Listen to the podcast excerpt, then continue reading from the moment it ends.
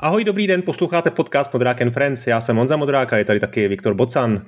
Je sice půlka února, ale dlužíme vám prognózu a odvážné typy pro rok 2023. A dluhy se co? Dluhy se splácejí. E, takže pozdě, ale přece přicházíme s více či méně bláznivými a odvážnými odhady a typy, a, ale vlastně to taky budou možná jenom pouhá přání, co bychom si rádi e, tento rok zahráli. No a jak to dopadne, co vyjde, co nevyjde, kdo bude koupen, kdo zkrachuje, kdo uspěje, kdo neuspěje a, a podobně. Za to spoždění se moc omlouvám, je to fakt uh, takový nemilý uh, věnovat se téhle věci v polovině února, ale dlouho jsme se s Viktorem nedokázali kvůli nějakým povinnostem eh, setkat a já teď byl ještě navíc eh, chvilku eh, hlasově indisponován, ještě to možná slyšíte. Nicméně teď tu jsme a já můžu snad slíbit, že s Viktorem máme v plánu trošku šlápnout na plyn a dohnat, dohnat taky pár dalších restů Budeme v nějakých následujících dílech probídat další aktuální témata. Musíme si popovídat o, o pár důležitých hrách, které právě vychází. Čekají nás taky, doufám, nějaký design, designové epizody, tak eh, sám už se nemůžu dočkat. Ještě než se do toho pustíme, eh, vězte, že eh, můžete tvorbu tohoto podcastu podpořit předplatným a zjištně za to získat přístup k obsahu s předstihem, a to včetně bonusových částí a exkluzivních epizod. Všechno podstatné najdete na modrák.gazetis.to. No a pak tu máme taky tradičního partnera podcastu, kterým je jako obvykle studio Warhorse, které stále hledá vývojáře na vývoj své další velké hry, na které makají už pět dlouhých let. Uh, nevím, jestli dneska oni taky padne řeč, co se teprve uvidí. Tak ahoj Viktore, jak se máš a co teď hraješ? Co byl vyčerpávající úvod. Já nechci... Pouhé dvě minuty. Žádný prognózy dávat, já vůbec nevím, co letos vyjde, takže, ale hele, to nechme na potom. Eh, já hraju, já to hraju hrozně moc, protože jsme se strašně dlouho neviděli, takže... No, no, no, já vím. do příště a do přes příště. A tudíž vylosuju z klobouku aktuální věc, protože to si můžete koupit právě teď, teda to asi všechny věci, ale tahle zrovna vyšla před včera, když to hmm. Já vím co. Paraoch, viď? Já jsem to taky zkoušel. Faraonu Era je prostě opravdu remake starého Faraoha. Faraona, no prostě, on se to jmenuje Faraoch, ale jako myslí se tím Faraon, samozřejmě česky. A mm, hele, je to, on, já jsem hrál ve skutečnosti před loni, nebo kdy vydali prostě demo jako ukázku a jsem, možná jsem tady o tom dokonce mluvil, vypadá to stejně, teda jako funguje to stejně, je to prostě fakt ta samá hra, a je mnohem vošklivější, prostě moderní nová grafika, je to celý kreslený takovým jakože veselým disneyovským nebo settlerovským podle toho stylem a strašně se mi to nelíbí a to je velká škoda, ale já jsem si říkal, že to se nějak překousne je důležité, aby ta hra uvnitř byla ta správná, ta stará, ta původní a ona je prostě opravdu struktura menu ne, ne to, ne, ne, nemám tam nahráno ještě 50 hodin, mám tam asi dvě ale zatím to vypadá tak, že to fakt je ten starý Feral, což prostě je naprostá bomba, protože vy si ho můžete koupit na Gogu, tu původní verzi asi za dolar, takže pokud máte hluboko do kapsy, klidně do toho jděte, ale tam trošku pak oprus, ono to samozřejmě v originále běží v nějakým 320 na 200 rozlišení nebo něčem takovým a ne, dá se to jako asi 640 na 480 hrát. Jsou na to nějaký triky, snad přímo dokonce oficiálně na Gogu stáhnete nějaký hack, který vám to dá do nějakého jako rozumnějšího okna, ale je s tím fakt jako oprus. Tahle nová hra je prostě fakt nová, vyšla teďka, čistá, pěkná grafika, ale ta hratelnost je stará a originální a to je hrozně zajímavý, protože jsme nakazil asi přes, přes ten internet. Ty hry od Impression Games, což je prostě předtím právě Cezar, velká, velký hit a pak Farao, Zeus a tyho, jak se jmenovala ta čínská strategie Middle Kingdom. Emperor? Takový, Emperor Rise of the Middle Kingdom byl podtitul, no, no, no. Tak ty jsou všechny strašně dobrý, už teďka dost starý právě a nemají žádnou náhradu, protože prostě ty hry, které se snažili trošku jako na ně navázat, tak vlastně tam chyběly ty základní herní mechanismy, ty nejdůležitější aspekty toho, že prostě potřebuješ to město optimalizovat takovým způsobem, aby jako fungovalo to, to je něco, co dneska v těch stavebních strategiích, a teď teda s ním jako starý muž, co křičí na mraky, ale není. Jo, prostě ty moderní stavěcí strategie tohoto typu jsou opravdu hrozně často spíš stavebnice, než jako co jiného. Dokonce je česká taková jako duchovní nástupce, tyjo, Nebo, Nebuchadnezzar. no, no, no, kde se jako pokusili tyhle hry jako trochu skřísit a je to dobrý, pěkný, zajímavý, klidně to hrajte, ale taky jako vynechali strašně klíčové věci, které ty, ty hry definovaly a díky kterým to byla výzva a tady už není. Jo? Takže Vřele doporučuji zkusit si zase nějakou old school stavěcí strategii Faraonu Era, když to právě teď na Steamu stojí to asi 20 dolarů, tak je to novinka, ale ne moc drahá novinka, takže hmm.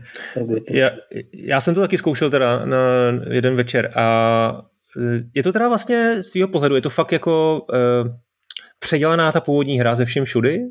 Nebo je to remake, kde teda něco, protože tam pár věcí jako tam chybí, co jsem měl pocit, jako že si pamatuju třeba rotaci mapy nebo takové věci? Ale to rotaci mapy snad nikdo nikdy nepoužil, pro boha, o to vlastně jsem si ani nevšiml. Jak, jak říkám, já mám v tom taky jenom pár hodin, takže si nejsem jistý, ale zatím to vypadá opravdu jako věrně jednak jedný, že hlavně ty prostě ty nejdůležitější herní mechanismy, jo? že prostě potřebuješ ty domy stavět, potřebuješ se o ně starat, ale ty lidi, kteří se o ně starají, chodí náhodně v tom v té mapě, hmm. což je prostě strašně důležitý aspekt. Jo? A to hmm. je právě to, co ty ostatní moc jako nedělají, takže musíš to město optimalizovat tak, tu síť ulic, aby, aby prostě vždycky došli na všechny potřebné místa. Potřebuješ prostě dávat jako budovat tu pracovní sílu a někde ji zaměstnávat, nemůžeš si prostě postavit ten mor těch novějších spousty jako her, jo, že můžeš stavit kolik chceš domů a neřešíš, že ty lidi tam jako vlastně nemají co dělat v tom tvém městě, protože to je jedno, ty lidi jsou jenom jako resurs, mm. stejně jako voda, to tam prostě teče, tak lidi mm. tam prostě jako jsou a tady musíš dávat bacha na to, aby měli co dělat, jo, nemůžeš prostě dělat obrovský město a nedat jim práci, protože prostě odejdou a naopak, nemůžeš prostě postavit hromadu všech těch jako stavěcích, eh, těch eh, jako udržovacích budov a všeho, protože ti tam nebude mít dopracovat, když máš malé město. Jo, hmm. že musíš to prostě nějakým způsobem mezi sebou vyvažovat, musíš dát bacha, aby tam prostě nehořelo a tak dál. Pak bude nějaký kombat, ten byl vždycky hrozný v těchto hrách a k tomu jsem se ještě nedostal, takže to nevím. tam jsem na to zvědavý, tam by mohli jako neudělat úplně přesnou rekreaci jako recreation, ne rekreaci hmm. Hmm. Toho, toho původního, ale zatím opravdu, já jsem se fakt bál, že to bude jenom jako na motivy, že to bude právě přesně jednoduchý a tak, ale zatím to vypadá, že to je úplně jednak jiný. Jsou to ty mise, které jsem si pamatoval, prostě takhle vypadaly. Hele, Takže a co to govíčko? To mi přijde teda jako docela strašidelný, některé ty věci, že to, to je taky, jako taky recreation toho původního, který no, byl úplně no. příšerný, ale jako Impression Games opravdu, to je fakt jako stará firma, jsou to staré hry, prostě banda programátorů, specificky prostě UIčko těchto strategií bylo vždycky jako dost příšerný, postupně se zlepšovalo, jo? bylo to hrozně vidět, jak skrz ty hry prostě v tom, v tom Emperorovi už to jako docela šlo vlastně. A hmm. tohle je to jako jedna z těch prvních her té série, nebo prvních, jo. Taky prostě NT díl byl Cezar, Cezar 2. No, no. Pak bylo, myslím, tohle jako takový velká revoluce, kde to bylo o 100% lepší než všechno ostatní. Ale bylo to děsný a tohle je trošku lepší, než to bylo tehdy, takže takže za mě dobrý. Hmm, jo, jo, je to zatím dobrý, no, tak to kujíčko mi zatím trošku dělá problémy, ale, ale snad si teda zvyknu. A ještě mi řekni, kterou z těch dílů, eh, který z těch dílů si měl nejradši? Já bych docela bral teda Cezara hlavně, trojku. Paradoxně Cezar mě bavil nejméně, to je jako nej, nej, nej, nej, nejlegendárnější z těch, no. nej, nejvíc legendární určitě. Jako Cezar 2 byl vždycky jako dlouho etalon, pak právě vyšel Farao a Kleopatra a ten má prostě famozní aspekt jeden. On vlastně každý z těch novějších dílů pak má něco. Jo, tohle to má to, že to co, to, co prostě všichni ostatní nebo obecně, co by si game designéři mysleli, že je jako hrozný a že je jako oprus a že se to musí z těch her vyndat. Tam stavíte opravdu ty monumentální egyptské stavby, jo? takže tam stavíte prostě pyramidu nebo nějakou hrobku nebo nějaký palác. A to je něco, co prostě trvá neskutečně dlouhý roky. Musíte na to nahnat, na, na, na, nahnat neskutečné množství lidí a získat neskutečné množství kamene. A zní to jako něco, co je prostě šílený oprus a co chceš týře přeskočit. A tady to je ta zábava. To, že prostě hraješ tři hodiny nějakou jako misi, u toho prostě se snažíš zabránit zabránit hladomoru a a dělat prostě nějaký, bavit ty lidi, aby jako se nenudili a u toho si postavil první patro pyramidy ze 70 a máš pocit dobře vykonaný práce a to je prostě strašně dobrý a je to jako hrozně divný, že to je hrozně dobrý, hmm. ale je to hrozně dobrý. Že ten Farao byl v tomhle určitě jako nejlepší, ale pak zase každý ten další díl měl něco. Ten Zeus, co byl potom, byl prostě zase, že měl takový, jako že byl trošku adventuření do toho, že tam chodili hrdinové jako z řeckých bájí a pověstí a bohové a ty si jako opravdu už tady je, že si musíš ty bohy trochu naklonit, jinak bude nějaký zlo a tam ti opravdu ten bůh přišel do města jo, a povídal si s tebou a, a bylo to docela cool. Ale pak byl ten, ten emperor, ten byl se starý Číny a ten byl paradoxně, nebo ten byl jako nejnovější. Takže ten mi přišel jako, že je nejvypilovanější a měl tak funkční ujíčko konečně. Takže, ale prostě z libovolný z těchto her člověk nemůže udělat chybu, ale teď právě ten Faro, asi opravdu měl člověk vybrat jednoho, tak ten Faro byl nejzajímavější právě kvůli těm monumentům a těm hmm. velkým stavbám. A ono to fakt jako funguje hrozně dobře, že to je jako taková meta hra napříč těma myslema, jo? že ty opravdu vyrábíš nějakou vesnici, která bude třeba kamenolom, a tu musíš jako postavit, udělat ji jako dobrou, kvalitní, aby prostě měli lidi co jíst, aby měli co pít, aby byla jakoby soběstačná, mohla vyrábět, mohla těžit ten kámen a ten prostě posílat po vodě někam pryč a pak prostě hraješ za tu druhou vesnici nebo za to no. druhé místo, kde budeš stavět tu pyramidu a tam ti chodí ten kámen z té vesnice. Jo, a potom prostě třeba tu starou vesnici je pod nějakým nájezdem nějakých banditů, tak musíš někde jinde postavit nějakou novou mapu, kde prostě postavíš armádu, která ty bandity odrazí, aby ta jedna vesnice ti mohla posílat kámen do toho města, kde stavíš tu pyramidu. A hraješ to vlastně na těch třech místech postupně uh, současně, postupně, ale současně v jednotlivých misích za sebou, ale navazuješ na sebe, hmm. na to, co jsi hrál předtím. A to je fakt jako zase hrozně dobrý koncept, který eh, jako v moderních stavěcích hrách hodně chybí, že jsou jako od sebe těsně oddělený ty mapy, každá má nějaký jasný úkol, že se jako hodně ty vývojáři teďka bojí, že se ten hráč ztratí a tady na to absolutně kašlou, obchoduješ prostě sám se sebou, jo? vysíláš prostě v jedné misi hmm. nějaký lodě někam a v druhý ti prostě přijedou. A to je strašně dobrý. A fakt jako tyhle aspekty, ale zase, jo, říkám, hrál jsem to pár hodin, takže doufám, zatím to vypadá, že tam opravdu jako je všechno jednak jedný, takže jsem z toho hmm. úplně nadšený a příště si řeknu, že to byla hruza, protože to ve tím si zařízli nebo tak něco. Doufám, že ne. Tak Bezvadný, tak to je doporučení Faroch, já se k němu připoju, já jsem to hrál taky jenom hodinu, ale, ale taky se mi to líbilo. A, a ty jsi hrál ty staré díly, nebo? Uh, jo, určitě, no, Faroch jsem hrál a Cezara hlavně, jsme hráli s bratrem docela dost. No, můj bratr byl dost na strategie, nebo je na strategie a jsem na to vždycky koukal a, a, tohle byla jedna z věcí, kterou jsem se nechal nakazit, takže a, nějak jsem to tehdy zvládl a bavilo mě to, no, a potom jsem hraje Transport Tycoon. Tak, já vlastně mám taky starou hru předělanou a je to Metroid Prime Remastered, který údajně teda byl hotový už před dvěma lety, ale Nintendo si ho tak nějak schovávalo na lepší časy, nebo prostě na, na, na, dobrý, na vhodnou chvíli, kdy bude asi už trošku potřebovat uh, zatlačit uh, ten Metroid Prime 4, který se doufejme už blíží. A na nedávném Nintendo Directu uh, to takzvaně shadow droply, No, řekli, že to vychází later today. Já nevím, jak ty, jsi na to koukal ten večer, ale já jsem z toho byl úplně vytržení. Viděl jsem ten trailer, jak to vypadlo úplně úžasně. A pak řekli, a vychází to ještě dnes. No, ta grafika je úplně neuvěřitelná. Jo? Je to 20 let stará hra a vypadá to vlastně jako jedna z nejhezčích her na Switchi. Jo, je to, myslím, že technicky je to dost působivý, eh, je to vlastně postavený na, na základech té původní hry, pokud jde o engine. Retro Studios vlastně využili furt ten svůj starý engine, ale který ale neustále samozřejmě ty 20 let jako neustále vylepšují. A myslím si, že to je vlastně lepší, než kdyby to byl nějaký jako úplně nová, úplně nová hra, kdyby to byl remake, tak vlastně eh, by určitě nedokázali uh, dosáhnout toho, že to opravdu působí jako ta původní hra. Takže ono to má jako vlastně upgradeovaný všechno, ať už se to týká grafiky nebo, nebo třeba ovládání, eh, a, ale furt se tam prostě cítíš jako v té původní hře a ten, kdo to hrál kdysi na Gamecube, tak prostě fakt bude jako doma. No. Ovládání je tam super, kdysi u Gamecube to byl trošku problém, protože ta hra sice vyšla až po Halo, který tehdy už přineslo ten, to slavný dual-stickový ovládání, eh, ale ještě se to ovládalo trošku, trošku jako složitě, eh, zejména teda z dnešního pohledu. No a právě tady v tom remasterovaném Metroid Prime má máte několik různých variant ovládání, včetně toho inovovaného dualstickového, kde prostě úplně perfektně funguje Lokon, eh, samozřejmě jako třeba Super Missiles jako jsou trošku divný, některé ty věci jsou složitější, protože tam přepínáte mezi, mezi čtyřma různýma druhama jakoby eh, obrazů a mezi dru, dru, různýma druhama zbraně, což je takový jakoby složitější, ale zase ta hra nemá třeba uh, jako kontaktní útok, uh, není tam běhání. Je to takový jako radost to používat, uh, vlastně ta střelba je hrozně intuitivní a velmi zábavná.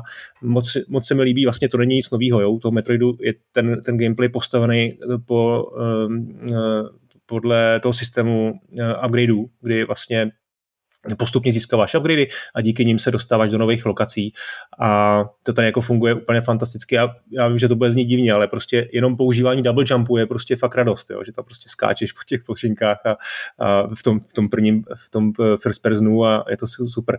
Eh, pokud jde o ty upgrady, tak tam je zajímavá, zajímavý jeden aspekt a to, že ty vlastně na začátku hrál s tom chodem, Viktore, tu jedničku? No, hrál jsem to tehdy.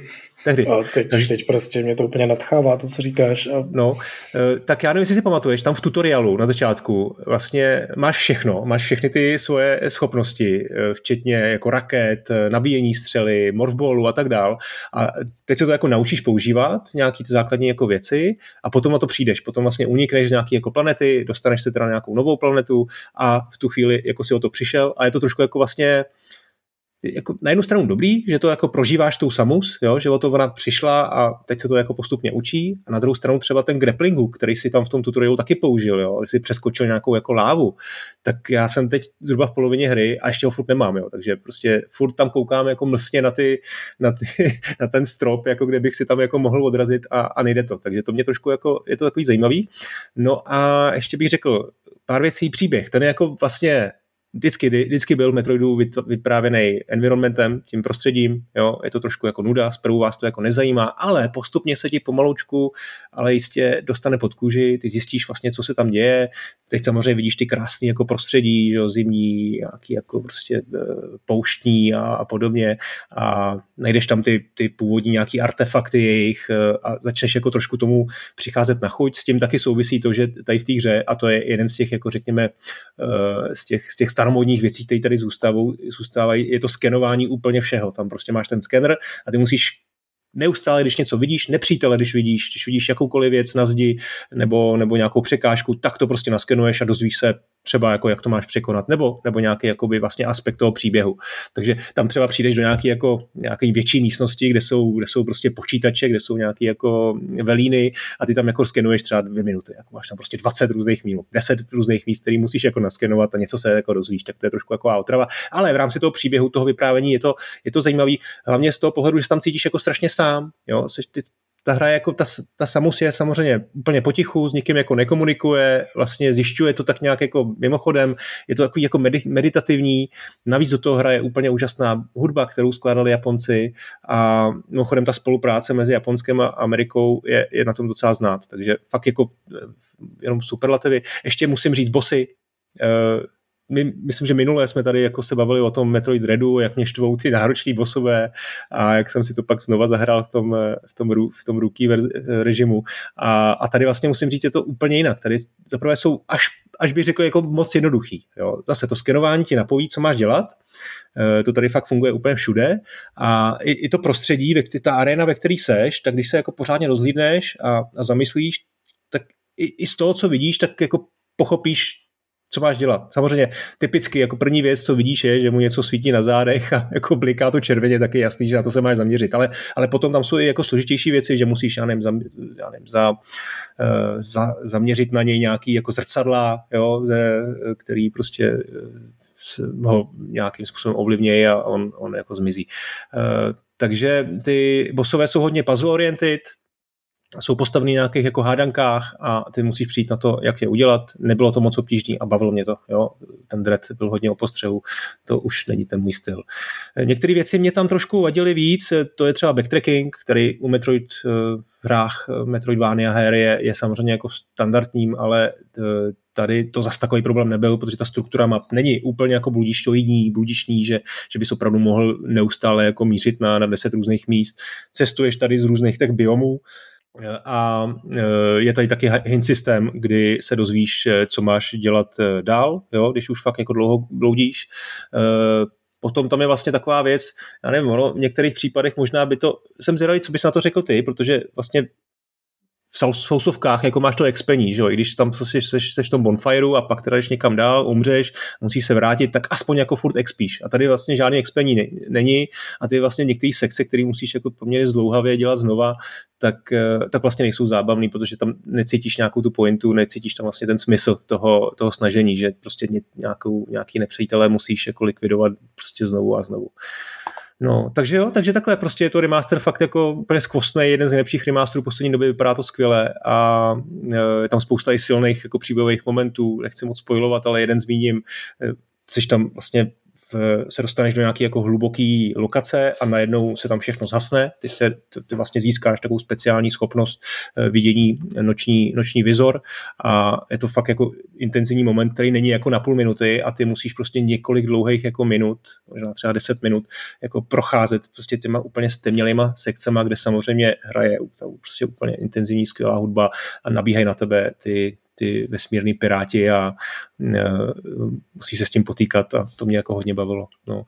Jinak teď je nějaká fáma, že samozřejmě retro um, chystá, nebo že prostě pravděpodobně Nintendo vydá i uh, dvojku a trojku, nicméně neměly by to být remastery tohle, v tohohle ranku, ale bude, bude, bude vlastně jenom o porty, tak to je mi trošku na jednu stranu líto, na druhou stranu, jestli Retro Studios se potřebují soustředit už na čtyřku, tak ať teda radši dělají čtyřku a tohle, tohle nechají udělat ty Iron Galaxy, se kterými to vzniklo. A je to fascinující vlastně uh, i z pohledu toho vývoje, taky až, až co zahraješ, tak jsem zvědavý, co na to řekneš, protože takhle jako 20 let starou hru předělat do takovéhle varianty, do takovéhle jako skvostného eh, designu a, a grafiky, to je úplně neuvěřitelný. No. A i to ovládání vlastně je super, co se jim povedlo, prostě když to, když to vemu. Vlastně Přemýšlím s tou trojkou, jestli by nebyl nějaký větší problém, protože pokud si nepletu, tak trojka byla vlastně na výčku a byla, měla to ovládání hodně, hodně postavený na, na pohybu, jo, na tom, na tom gyroskopu, tak nevím, jak se jim vlastně povede uh, tohle udělat na Switchi, ale nakonec ten Skyward uh, Sword, ten to měl vlastně podobně a taky se to nějak jako povedlo. No a taky to byl průšvih právě, no, to se taky bojím tohle z toho, ale jinak teda jsi mě navnadil,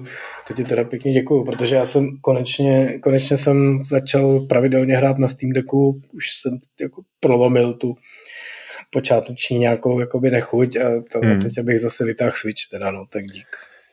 E, tak teď se dostanu takový jako tenký let, ale ono, ono tam je že samozřejmě možnost i na tom Steamu zkusit switchové věci a zkusit je tam nějaký jako HD verzi s nějakýma HD texturama a pár lidí to zkusilo a hrozně jako chválili i ve srovnání tady s tím vlastně hrozně chválili uh, ten remaster, jo, že je fakt jako skvělý, protože to, to vypadá jako úplně jako božsky, no.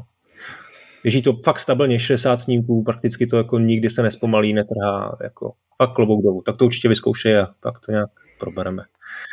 No dobře, tak jdeme na, ty, na tu prognózu. Eh, my musíme se ještě samozřejmě vrátit eh, k tomu vyhodnocení té staré prognózy, k té loňské prognózy. Myslím, že to byl díl 69. Eh, a uděláme to úplně stejně jako tehdy. První část bude věnovaná nějakým obecným trendům a potom vyneseme konkrétní osobní typy na konkrétní hry, co, co, vlastně, co vlastně čekáme. Tak, eh, rychlá prognoza eh, toho loňského, eh, loňského dílu. První trend jsme se bavili o přepadilských službách, byli jsme zvědaví, jestli něco přinese i Apple a to se nestalo. Apple Arcade stagnuje. Řešili jsme samozřejmě Netflix uh, už v loni. Netflix uh, začal s nákupem prvních studií a byli jsme zvědaví, co z toho vyleze. A taky jsme uh, pokukovali po Luně od Amazonu. Myslím, že tam padla nějaká prognóza, že by mohli expandovat k nám, tak to se, to se nestalo. Nicméně řešilo se samozřejmě hlavně to, s čím přijde Sony, respektive jak bude vypadat ten uh, projekt Spartacus. Uh, a tvoje prognoza byla, že Google vypne stády, tak to si řekl velmi přesně. Byl to takový, ne snad úplně odvážný bych řekl. Já jsem právě chtěl říct, no, že to jako od Google asi každý čekal, ale tak eh, vlastně je to smutný. Mně to prostě přijde, že to je zase nějaká prostě věc, která byla trochu napřed a zase trochu moc a teď ty ostatní podobné služby budou tak jako že to není dobrý prostě pro, ten, pro tu krásnou, pěknou cloudovou budoucnost, hmm. pokud něco takového existuje teda, ale je to tak, protože no asi z toho důvodu, eh, že ty velké firmy ostatní, třeba typicky Netflix, který údajně s tím nějak jako spekuluje, jako s tím experimentuje a možná by jako mohl k tomu tíhnout, že něco udělá, tak samozřejmě ten příklad Google jako vidí a vnímá to, že to prostě není tak jednoduchý. Jo.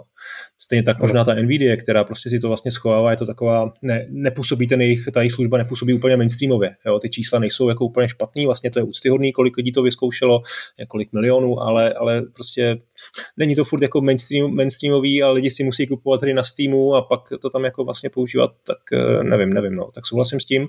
Ehm, ještě ale zůstaňme teď u toho bilancování, nebo respektive u toho bilancování našich prognóz, než, než u těch eh, typů.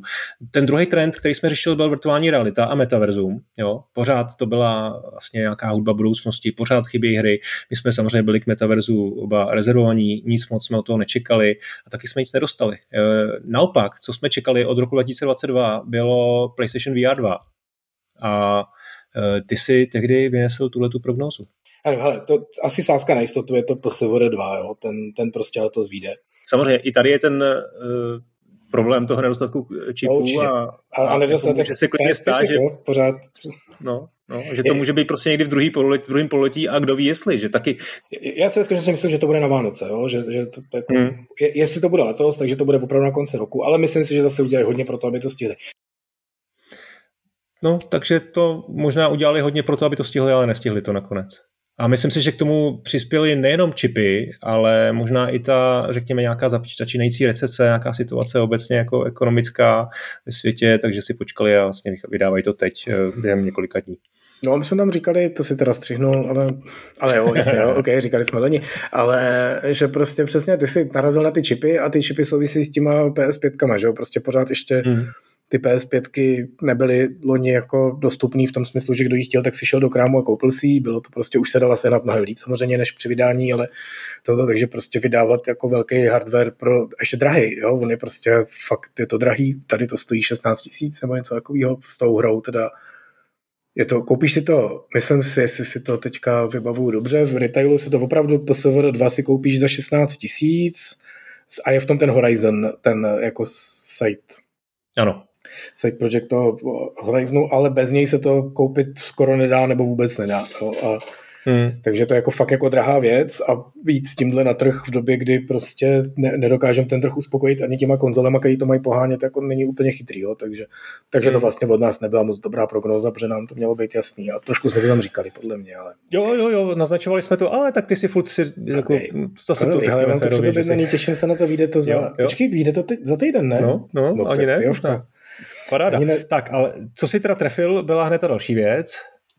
Quest 3 teda asi se shodneme, že nebude, no, protože prostě nedává moc velký smysl. A já mám nějaký jako divný pocit, a teď to bude hrozně jako, jako cheap predikce, jo, že, že v létě no. Facebook něco velkého oznámí.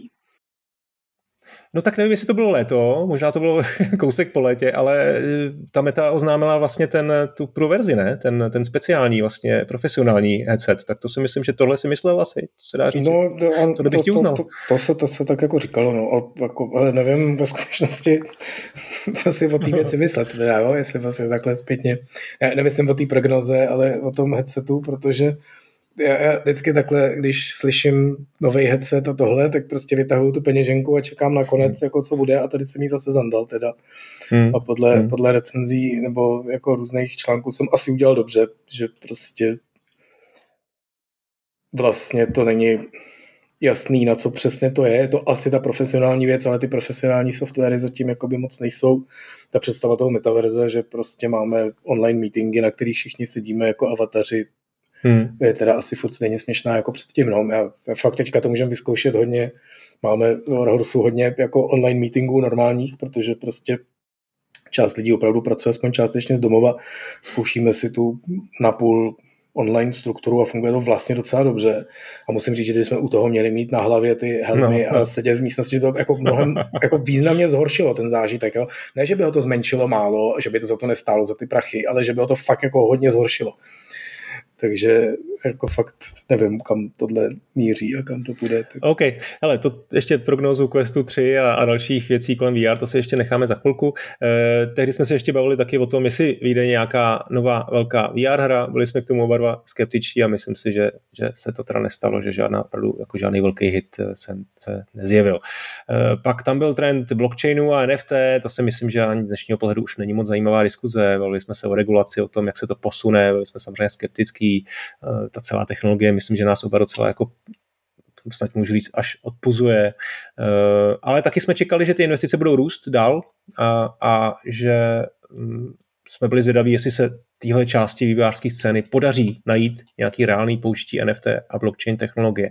Tak já myslím, že tady už asi možná jako důsledkem těch, eh, řekněme to, těch klesajících cen krypta, tak eh, došlo k nějakému ochlazení těch investic a ta druhá část je, že se nepodařilo najít žádný reálný použití. Já furt jako čekám na to, až prostě vyjde nějaký jako za prvé i třeba jenom jako technicky hezký, hezká hra, která bude vypadat dobře a bude prostě nebude dělat jako úplně ostudu sama o sobě a kdyby tam ještě navíc bylo prostě opravdu nějak designově eh, smysluplného, co bude dávat smysl s tím, s tím NFT nebo s tím blockchainem, tak to, to by bylo jako fajn, ale zatím se to neděje. Čtvrtý okruh byl COVID, to je další téma, který už je dneska asi těžce a cool a, a v podstatě už se uh, um, vlastně nikdo skoro ani neohledne. Ta naše verze pro uh, rok 2022 byla, myslím, ty si řekl, zjevně to pokračuje a ještě to pokračovat bude, ale i kdyby to nakrásně odešlo, tak se z důsledky covidu firmy budou ještě rok nebo dva potýkat. No, tak to si myslím, že vlastně svým způsobem asi eh, je, je, je prostě fakt, že se to děje pořád, že minimálně ve Varhruzu se s tím potýkáte a ve světě je to jako vidět dál, že, že ty hry se furt nějakým způsobem jako do jistý míry odkládají, anebo jsou prostě horší, než, než třeba jsme čekali. No hele, jasně, a to zase jo, to nebyla žádná odvážná predikce, to bylo jako naprosto no. zjevný, zjevný od začátku, ale myslím si, že ten, že, že opravdu to hlavní, co jakoby tohle ta pandemie jakoby přinesla do toho, je opravdu změna těch základních jako návyků a to mi přijde fakt jako fascinující a hrozně zajímavý a jako je to paradoxní, jo, že nástup nového tisíciletí pořád jako nepřicházel a nepřicházel, až musel přijít prostě z smutnosti. Jo, že najednou ty firmy opravdu objevily, že se dá pracovat z domova, dá se pracovat na dálku a teď to jsou jako ty různé věci, jo, že opravdu spousta firm teďka i jako světových Activision a tak dále má prostě jako benefity, pracujte prostě z domova nebo pracujte dva dny v kanclu, tři dny prostě doma, protože se ty struktury, ta infrastruktura teda a ty procesy museli přizpůsobit tomu, že lidi nejsou na jednom místě a že to jako hodně pomohlo. Současně to určitě hodně věcí zbrzdilo, teď do toho zase že couvají spousta spousta velkých firm prostě teďka vyhlašuje, že teda už zase jako zdomované, protože ta ta produktivita jako jde dolů víc než, víc než ten zisk, ale je to nějaká nastartovaná cesta, která jako je prostě hrozně cool. Jo? Člověk čekal, že v 21. století pracovat doma na dálku a být u toho vlastně v práci, protože prostě VPNky a sítě a všechno jako funguje tak, jako to v 21. století fungovat má a můžeš mít prostě porady úplně stejně online jako naživo, občas je to i lepší. A, takže tohle to se nastartovalo, to je jako fakt hrozně pozitivní věc, kterou ta pandemie paradoxně přinesla. A ta negativní samozřejmě je, že prostě se zdrželo lecos a fakt si myslím, že se nedozvíme o spoustě projektů, který hmm. kvůli tomu skončili a třeba i indie projektů, který byly zajímavý a který prostě ty lidi protože měli jiný starosti, tak se na ně vykašlali a teď už prostě do toho znovu nastoupit nejde, takže to, to... Tak, to jsme řekli ale taky můžeme, můžeme říct B, že to možná i v něčem jako hodně pomohlo, že ty lidi byli doma, zejména teda myslím, že ta nezávislá část, že prostě lidi byli doma a možná získali jako pocit, teď mám čas, teď je ta chvíle, kdy budu během roku třeba schopen udělat nějakou jiný hru a třeba se to i povedlo. Takže to mělo obě, obě strany mince. Tak další trend byl konzolidace. E, to jsme samozřejmě čekali, že to bude pokročovat. Konzolidace, myslím tím, že se že velké firmy nakupují ty menší a různě se to celé jako tak nějak zjednodušuje. Já jsem mluvil o tom, že, e, že by třeba mohla někoho, někdo mít zájem o Segu nebo o Square Enix, tak to se nestalo. No a ty si tam řekl tu svoji legendární prognózu, tak já to pustím teď ještě jednou. Hele, ale tak jako prostě to, to, to, to velký jméno, o kterém se mluví, je ten Activision, že Jakože by prodali jenom Blizzard, nebo jako celý ne, Activision Blizzard? Celý Activision Blizzard si někdo koupil. To je odvážný typ docela. To je hodně odvážný no, řekni to. typ, myslím, že to je úplná blbost, teda, ale hele, jasně. Někdo si, někdo, někdo si koupí Activision Blizzard, tvrdí. No, tak a myslím, že to byl týden potom, co, co vlastně to bylo oznámený, Eh, a samozřejmě ještě to není teda jako finalizovaný, ale Právě. ten záměr tady byl a eh, to si myslím, že teda jako fakt velký potlesk. Si, jako se ale já si fakt myslím, že se o tom jako mluvilo. Tam, ne, tam ne. jsme, možná už to tady rozebírali, prostě ten Blizzard nebyl v dobrém stavu, Activision byl v takovém napůl komatu, měli prostě, nebo ještě furt mají, že ve skutečnosti spoustu jako afér zevnitř, že prostě se tam nechovali hmm. hezky k lidem, nechovali se hezky k ženám a to, že nechovají se hezky k hráčům, to mi přijde jako nejvýznamnější a to dělají dál teda, jo, prostě Overwatch 2 je hruza a Diablo Immortal byl prostě zločin, za ten by měli prostě nějaký lidi do vězení, za to, že prostě to vyslovili to slovo. A teď jako ta reputace se napravuje hodně špatně. Jo? Ten Dragonflight jako World of Warcraft poslední vlastně nakonec je docela OK a zvedají se čísla, to je jako docela dobrý, že prostě hráči zase jako přicházejí. Ale hele, nechme si do té druhé půlky, mm, co, co mm. bude s Blizzardem dál, mi fakt jako přijde že to je firma, která je hodně nad propastí a hrozně doufám, že ji přeskočí ledně a bude jako zase super, ale zatím to moc nevypadá. A druhá věc je s tou akvizicí, no, jestli to teda vlastně vyjde nakonec nebo ne, protože to vypadalo jako že oni to oznámili, až když byla ruka v rukávě a všechno bylo jasný, teď už se jenom poptáme úřadu a a teď se těch úřadů poptávají rok a kus, nebo jak dlouho? No, to, a... taky, to, to takhle úplně nebylo, že oni tam měli nějaké jakoby datumy, eh, kdy to musí sfinalizovat a bylo, už na tomhle bylo vidět, že jako čekají velký odpor a čekají, že se to prostě bude, bude zhruba jako rok posuzovat, jo, takže prostě si myslím, že oni vlastně, mám pocit, že čekali, že se to sfinalizuje někdy, někdy jako v dubnu, v květnu tohle roku, jo, takže hmm. to si myslím, že se nestane a to, to si ještě necháme za chvilku. Tak a poslední věc, to byly, to byly takový jako okruh eh, o konzolí a myslím si, že jsme, jo, tak pustím takovou tu naší prognózu. Asi jsme se už shodli, že ty konzole budou eh, špatně, nebo nebudou dostupné v obchodě jen tak uh, i celý rok 2022. Možná se to prostě změní někdy před Vánoci. Eh, no, tak to se akorát vlastně přesně stalo. To jsme řekli oba, mám pocit, jsme se na tom shodli a jako vlastně nám to vyšlo, že před těma Vánocema plus minus, nemyslím, že úplně to platilo třeba o, Českou, o České republice, ale minimálně v té Americe prostě Xbox a do jisté míry i PlayStation bylo, bylo dostupný a zejména teda hned po Vánocích už, už teda úplně. Takže to se nám povedlo. Potom ty si se uh, pustil do prognózy ohledně dostupnosti Steam Decku. A Steam Deck, teď jsem četl, že Valve tvrdí, že jasně v únoru, jak přesně jsme tvrdili. No. A já říkám říjen. Říjen, jakože přijde v říjnu.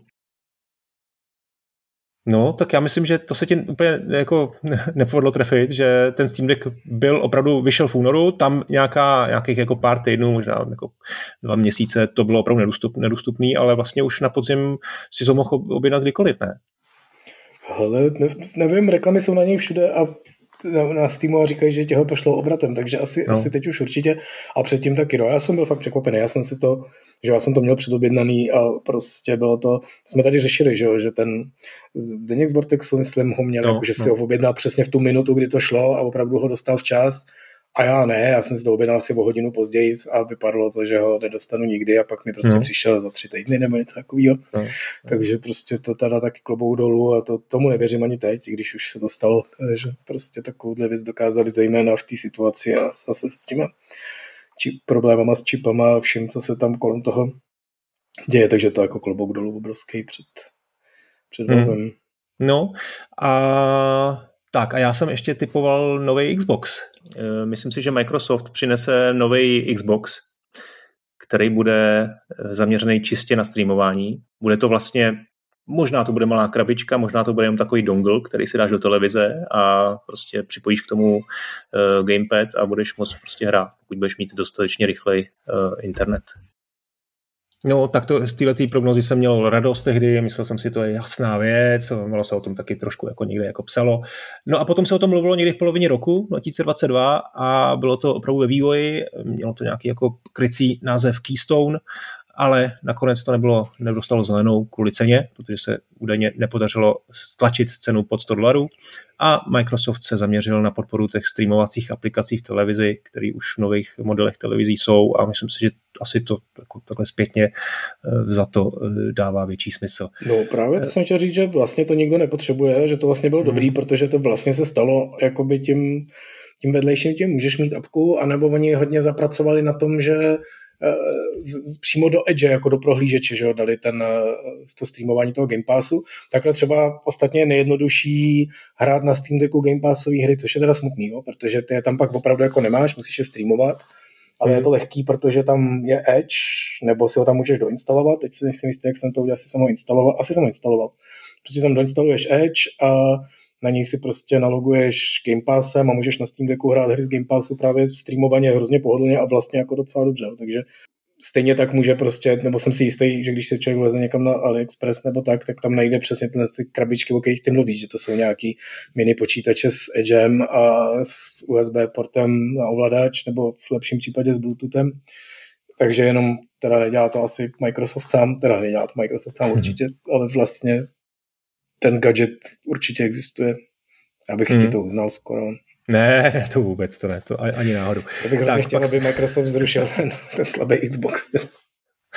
No, to je zvláštní, veď. tak to uh, povídáme. vás to brzdí, jo, jako při vývoji. Celý svět to brzdí, je to naprosto no, strašný, no. prostě máš novou generaci konzolí a mimochodem součástí té nové generace je tady prostě úplný šunt, který je ta stará generace, ale víte, co uděláme super trik, jo? my to budeme lidem prodávat jako novou generaci, ale ve skutečnosti je to ta stará úplně hrozná a vy na to budete dělat hru jakože mrk mrk pro novou generaci, ale bude tam ta stará generace a všechno bude dobrý. A teď tam je ten jo, ten immovable object meet hmm. unstoppable force a říkáš, a jak to máme jako udělat? Že, a oni řeknou, nám je to jedno. no, no, to je samozřejmě moc o tom moc nemluví. Prostě nikdo nechce letech fakt jako se na to zvědavý, ale... co se stane no. s Xbox Series S teda, ale já být jako spotřebitel, tak si to fakt nekupuju teda. Já to mám, hele, a jako se, vlastně jsem s tím byl docela spokojený, ale teď jsem jako nedávno zjistil, že jak jsem zkoušel ten Plague Tale, ten nový, tu dvojku, tak eh, já jsem z toho byl takový jako rozpačitý z té hry, moc mě to jako nebavilo. A myslel jsem si, že to je tou hrou a, a pak jsem to, jako, pak jsem si vlastně říkal, no jo, já to hraju na tom SQ v Game Passu, tak jsem to ještě zkusil na PC a to, ta hra vypadá úplně jinak, protože ještě navíc, že Dan Vávra to označil jako za nejhezčí hru roku, jak říkal, co blbnej, to vypadá úplně jako docela, je to jako hezký artově, jo, a jako, jako OK, ale že by to byla nejhezčí hra všech dob, to, nebo největ, nejlepší hra toho roku, tak to mi nepřišlo. Ale pak jsem to zkusil na PC a tam to teda výrazně jako lepší, jo, a že myslím, že i, i jako herně to té hře dost jako pomohlo, jo, že jsem si ji užil víc. No, tak to je na jinou diskuzi. E, ještě jsme pak řešili posledních pár věcí e, o nějaký nový konzoli, mini konzoli od Nintendo, to bylo spíš takový jako přání než, než, než typ. E, bavili jsme se o Nintendo 64, o Game Boy, tak to se samozřejmě zatím nestalo. Ten Game Boy teď Nintendo dalo do, do Switch Online, tak si myslím, že to asi nebude na pořadu ne ani letos, ale uvidíme. A poslední věc, to bylo nějaký jako porotek k tomu, jak moc se chystá herních nebo filmů a seriálů podle her eh, a k tomu jsme řekli tohle. Hmm. Zýváš, zýváš, zýváš. No. Když až, až, až to, až vyjde první film podle hry, který jako bude dobrý, tak mě zbuďte z toho kryospánku, v kterým budu, protože mi bude 242 let a už hmm. jako fakt hmm. nebudu dávat ten Wolf. No. Hmm, tak uh, myslím, že Uncharted dobrý nebyl, Super Mario byl odložený a, a Last of Us, to si myslím, že asi, asi v pohodě, ne? To jsi, neviděl jsi, nebudeš koukat? To ale nebylo teda loni Last vlastně. Last of Us tady hejtuju od začátku, že se mi fakt nelíbí ten casting, jo. ale prostě všichni jsou z toho na větvi, tak jsem si to pustil a fakt se mi to hrozně líbilo od začátku, hmm. až přišla Ellie Opravdu? Seš, seš s ní jako... Ne, jako, hele, já jsem tam zastavil asi u druhého dílu, jo, a přijde mi prostě, ta herečka je super, natočený je to skvělé a já si pamatuju, že jsem četl nějaký ty making ofy nebo videa viděl, no. nebo tak, kdy oni schválně říkali, jako hlav, hlavně nehraj tu hru prostě, ať jako si to neskazíš a nejseš prostě podobná nebo něco. A to mi přijde, že je prostě strašná chyba celý, jo? že prostě Hmm. Je to úplně jiná Ellie, než je v tom, aspoň teda v tom druhém dílu. Další jsem pak už jako neviděl, ale pustím si je určitě. Těším se hmm. na to, hmm. spíš čekám, až to bude hotový, protože já jo, jo, takový no. ty tak no, koukat se po, po částech, až to bude to, jak to určitě sjedu a pak se o tom tady promluvme. Jo. Zatím to vypadá, že by to přesně mohlo být to, co to prolomí tady tu, uh, tohle to prokletí, o kterém tady mluvíme, že prostě hry podle, filmy podle her nemůžou být. Tak, tohle byly nějaký trendy a my si teď pustíme pětiminutový úryvek eh, konkrétních prognóz a pak na to zareagujeme, tak si to užijte. Tak já začnu. Já bych chtěl, nebo eh, předpovídám, že Bethesda oznámí novýho Quakea se singleplayerovou kampaní. To, to by byla božárna. Já říkám, Teď že ty. oznámí novýho Duma. Takže to tady jako sekáme jeden za druhým, jo? Tak, no, sekej. Pojď. Tak já říkám, God of War nestihnou, ale tak ten odklad, co si nechtěl, ale tak jeden... No to řekni, tak jako hele, God of War si God myslím, že odklad God of War je docela odvážná věc z mýho pohledu teda, no. no bude premiéra filmu Uncharted, titulková scéna na konci bude oznámení nové Uncharted hry. Hele, já říkám, From Software oznámí novou hru. Nepovídej. Hele, ale bude to Bloodborne 2 ale možná, možná ne, možná to bude jako, že to bude Bloodborne 2, ale možná se to bude jmenovat jinak. Ale... No, není už na čase, aby ten eh, Bloodborne taky vyšel na PC, protože ty spovíkaný PCčkáři nemluví poslední dva roky o ničem jiným. Ale já nevím, no ještě před rokem bych řekl, že nikdy nevíde, nikdy, to si všichni, všichni zapamatujte, ale teď už člověk nic neví, no. Ale hmm. možný to je, no, bylo by to pěkný. Každopádně, to, to, že From Software něco oznámí, asi jako zjevný. Ale pozor, jo, on to hmm, oznámí hmm. takovým tím stylem, jako vám to říkáme a máme to skoro hotový, jako vždycky. Jo. Teď teda u toho jako ozna... surprise release, jo, říkáš, typuješ, no, prostě oznámíme jako... a no je vydáme. To Hezky, ne, From to Software. Ne, ale jakože příští rok je to vydají, jo, jakože No, no a když jsem teda u těch tvých sousovek, jo, tak mě napadlo, že ten Returnal, říkám si, že by tady nějaký prostě director's cut, nějaký jako velký, uh, velká expanze uh, se mohla objevit ještě letos. Na PC. No to neříkám, no. To nevím. Ale to je docela další uh, věc, která by možná stala za spekulaci a za předpověď, který další hry vyjdou na PC. Za mě, uh, a to je asi se nabízí Ghost of Tsushima, no, by měla být jako první na řadě. Asi Kromě jo, toho možná já, toho Last of Us. No. A já myslím, že ten Returnal jako je skoro jistý. To jako... No, no, no. Takže tady ty tři typujeme, řekněme.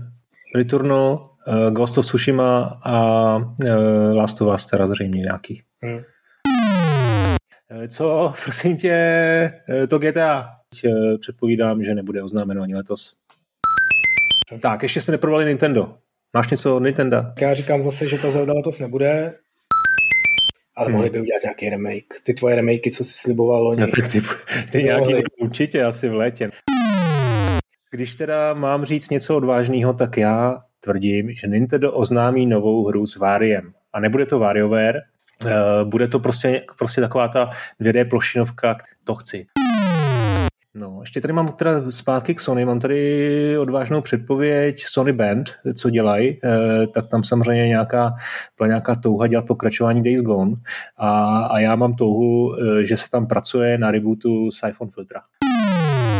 Já mám samozřejmě Blizzard. V létě oznámějí a v zimě vydají toho z propadeného Lich Kinga. A druhá věc, ta je jako úplně crazy, ale ty si říkal, aby jsme byli šílený. Letos no. buď vyjde Overwatch 2, anebo ho zrušej letos. A která z těch variant je to ta šílená, prosím tě? Uh, no, tak obě, ale...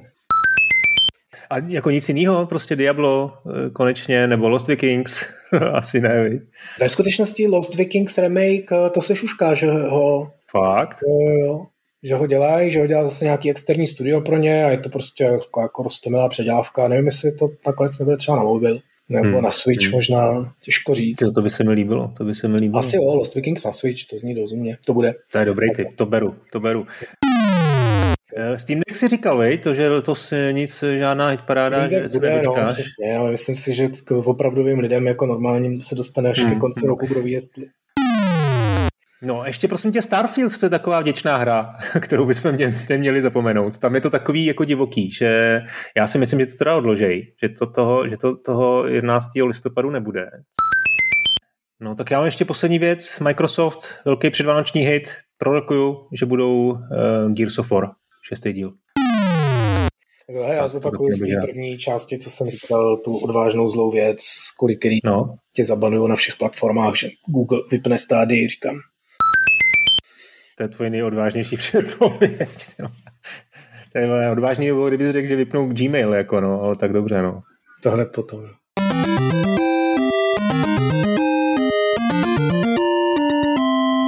No, tak to byly dva Nostradamové, no. Co na to říkáš? ty, ty veselý melodie, to bylo jako, že jsme se netrefili. Ale hele, jsme se skoro všude trefili, jenom jako těsně vedle, no. No, přišlo, tak, to byl jako mírný sim. Prostě From Softwarem prostě všechno, prostě, co jsem řekl, se stalo, akorát to nebylo teda Bloodborne 2, ani žádný, ale byl to Armored Core novej, který ale nikdo neví, co bude, takže to bude ve skutečnosti souzera. A přesně řekli, že to bude, že to teď to oznamujou a příští rok to vyjde, takže to je to, co jsem si představoval. Ale jasně, no, chtěl jsem nějakou sousovku. A ten Returnal na PC, ten ti vyšel... Všechno vychází těsně... o pár měsíců později, no jasně. No. No, a s tím Overwatchem 2 to byl takový trochu cheat, že jo? Oni to jako vydali, nevydali, ale právě no. přesně to bylo to, co jsem si myslel, že, že se stane, že prostě buď to jako vydají nehotový a řeknou, že to je jako jenom kousek a, a hrajte to, a, nebo, nebo to celý zaříznou. No tak naštěstí, nebo naštěstí, nevím, ale asi naštěstí přece se stalo to první, takže to jako taky se dá uznat tak jako na půl teda spíš než, než co jiného. Ale já myslím, že už posluchači vědí, co od nás dostanou a e, že jako e, tady opravdu jako nějaký pravdivý drby nebo, nebo jako, že nejsme nějaký, kdo ví, jak e, velký věžci a jasnovici, ale můžeme se na ně hrát, ne? Tak pojďme na, ty, na tu obecnou přepověď zase, jako, jako předloni. První bod, konsolidace, jo? Ty tam se minule jako velkolepě zabodoval, tak uvidíme, co se ti povede dneska. Stále probíhá, velké firmy ty uh, pořád ještě do her naplno nevstoupily. Google nakonec naopak z gamingu minulý rok s ostudou vycouval.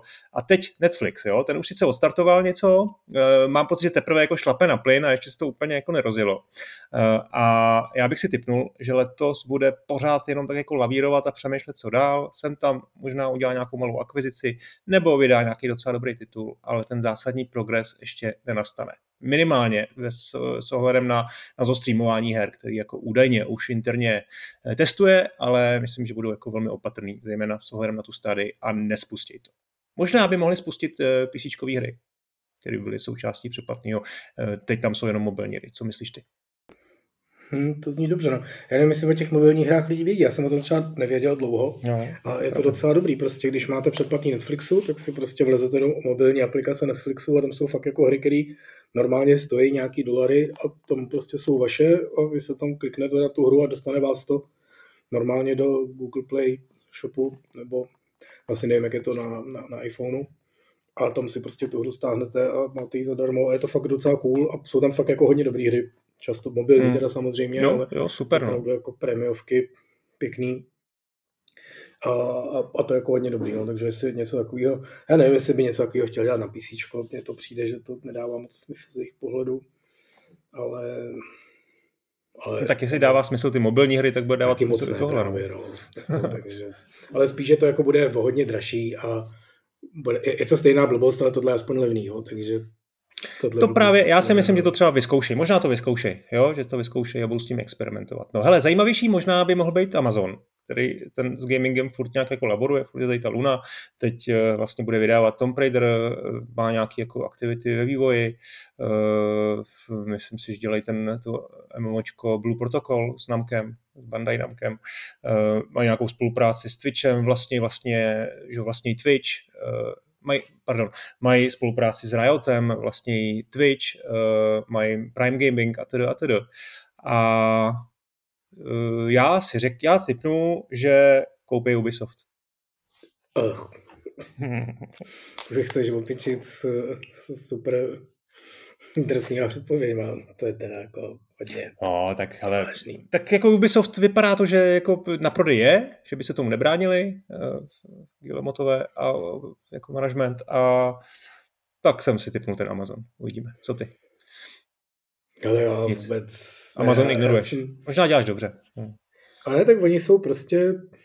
To je jako firma, o který podle mě normálně koncový uživatel neví, jak strašně je důležitá. Jo? Prostě ty Amazonní cloudové služby opravdu používají úplně všechny, všechny technologické firmy na světě. No. Jo, prostě v okamžiku, kdy spadnou v Amazonu servery, tak se zastaví svět, jo, jakože hmm. na, na, na, tu hodinu, kdy budou spadlí nebo něco takového. To fakt jako mnohem důležitější firma v tom infrastrukturním odvětví, než se zdá, možná jako prostě důležitější než třeba Microsoft nebo někdo takovej. Ale prostě ty další a další venues, který otvírají, jako nevím, no. Hele, já vůbec nevím, tady já jsem vždycky v šoku z toho, my prostě jsme jako Warhorse součást toho jo, Embrace Games se to jmenuje, no. vždycky zapomenu. A oni prostě furt jako vždycky nám pošlakají mail, co dalšího si koupili. A tak jako jenom zíráme a vlastně vůbec nevím podle jaký logiky a jakého fungování tohle, tohle šlape, takže hmm tak uvidíme, co koupíte, co koupíte eh, letos. Třeba eh, Ubisoft, no, ale asi, tak, asi ne. No, no zajímavý, zajímavá by mohla být taky Apple, akvizice, nějakého, nějakého studia nebo něco takového, to nevím. Tam se taky spekuluje o tom, že by mohli vstoupit na herní trh, ale spíš teda než o nějaké akvizici nebo vlastním vývoji nebo já nevím, nějaký službě, tak se mluví o těch uh, uh, AR brailích. Kolem toho jsou nějaké spekulace celkem jako konkrétní, uh, mluví se taky o docela dost vysoké ceně, takže si myslím, že to na nějaký aktuálně game changer zatím nevypadá ale výhledově, dlouhodobě by to, by to nějakou revoluci, zejména v tom uživatelském rozhraní, v tom, jak vlastně vnímáme používání jako nějakých deviceů, eh, mohlo, mohlo prostě něco změnit. No. Co myslíš? No, to jsem zvědavý. No. Spíš řekni, co si koupí Facebook, když už mě o tom dobře. Ve skutečnosti, jak jsem loni říkal, že ten Activision Blizzard někdo koupí, tak jsem přesně si říkal, že to bude buď Microsoft nebo Facebook. Hmm. A trošku víc jsem sázel na ten Facebook, ale to jsem naštěstí v té předpovědi neřekl, takže dobrý. Hmm. Uh, jo, ty, vole, ty, jsi, ty jsi tam hodil jako svoji druhou volbu a ono ti to vyšlo, ty, to je dobrý. takže, takže jakoby co koupí oni, to mi teda řekni. No. Počkej, počkej, ještě, ještě teda pojďme probrat ten Microsoft. Eh, hmm. Ono totiž, eh, je to že, akvizice za 69 miliard, což není jako málo peněz a eh, jsou tam samozřejmě komplikace. Ta akvizice je spochybňovaná konkurencí, posuzují ji samozřejmě nějaký kontrolní úřady v různých koutech světa a některý analytici jsou k tomu na jednu stranu jako skeptický a jiný zase tvrdí, že to nakonec projde. Takže já vlastně nevím jako like, co si z toho mám vzít a uh, nějak si jako můžeme typnout třeba. Co myslíš ty? Že tady jsem fakt jako, tady tě respektuju jako velkou ikonu a že znalce tady té situace a tady těch dvou firm, tak, tak si počkáme, no, co řekneš ty. jako absolutního neznalce biznisu, no. nebo prostě těch, těch právních, těch právních důsledků. Jo. Prostě jedna věc je, že vznikne obrovský obrovská herní firma, to je jako první problém.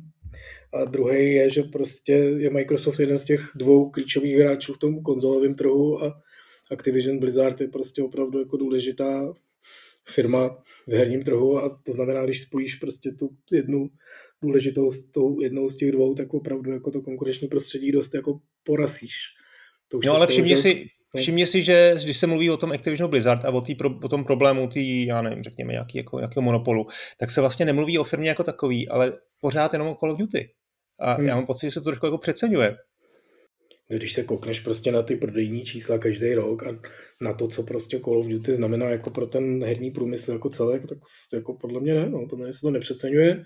Je to jako samozřejmě jako ikona, která není prostě, nerovná se to ta značka, ale je to jako významný, významný projekt a právě to, že to bude prostě jenom na jedné konzoli výhledově, což oni tvrdí, že ne, ale že prostě, co říkali hmm. o Bethesdě, když ji kupovali a tak jak to vypadá teďka. No, takže i, i z tohohle z toho je trochu patrný, že prostě to fakt jako je game changer, tato akvizice a jestli něco může zlomit nohy, tak je to opravdu tohle, že prostě se hmm. rozhodnou, že nemůže jeden z těch dvou klíčových hráčů, nebo oni jsou jako tři klíčoví hráči, ale to Nintendo je prostě opravdu chytře bokem ten eh, Xbox a PlayStation jsou prostě opravdu přímo proti sobě, naprosto si konkurujou a když toho prostě jednoho z největších, nejklíčovějších vydavatelů, jeden z nich prostě vezme pod svoje křídla a potenciálně ho sebere tomu druhému, tak je to prostě velký, hmm.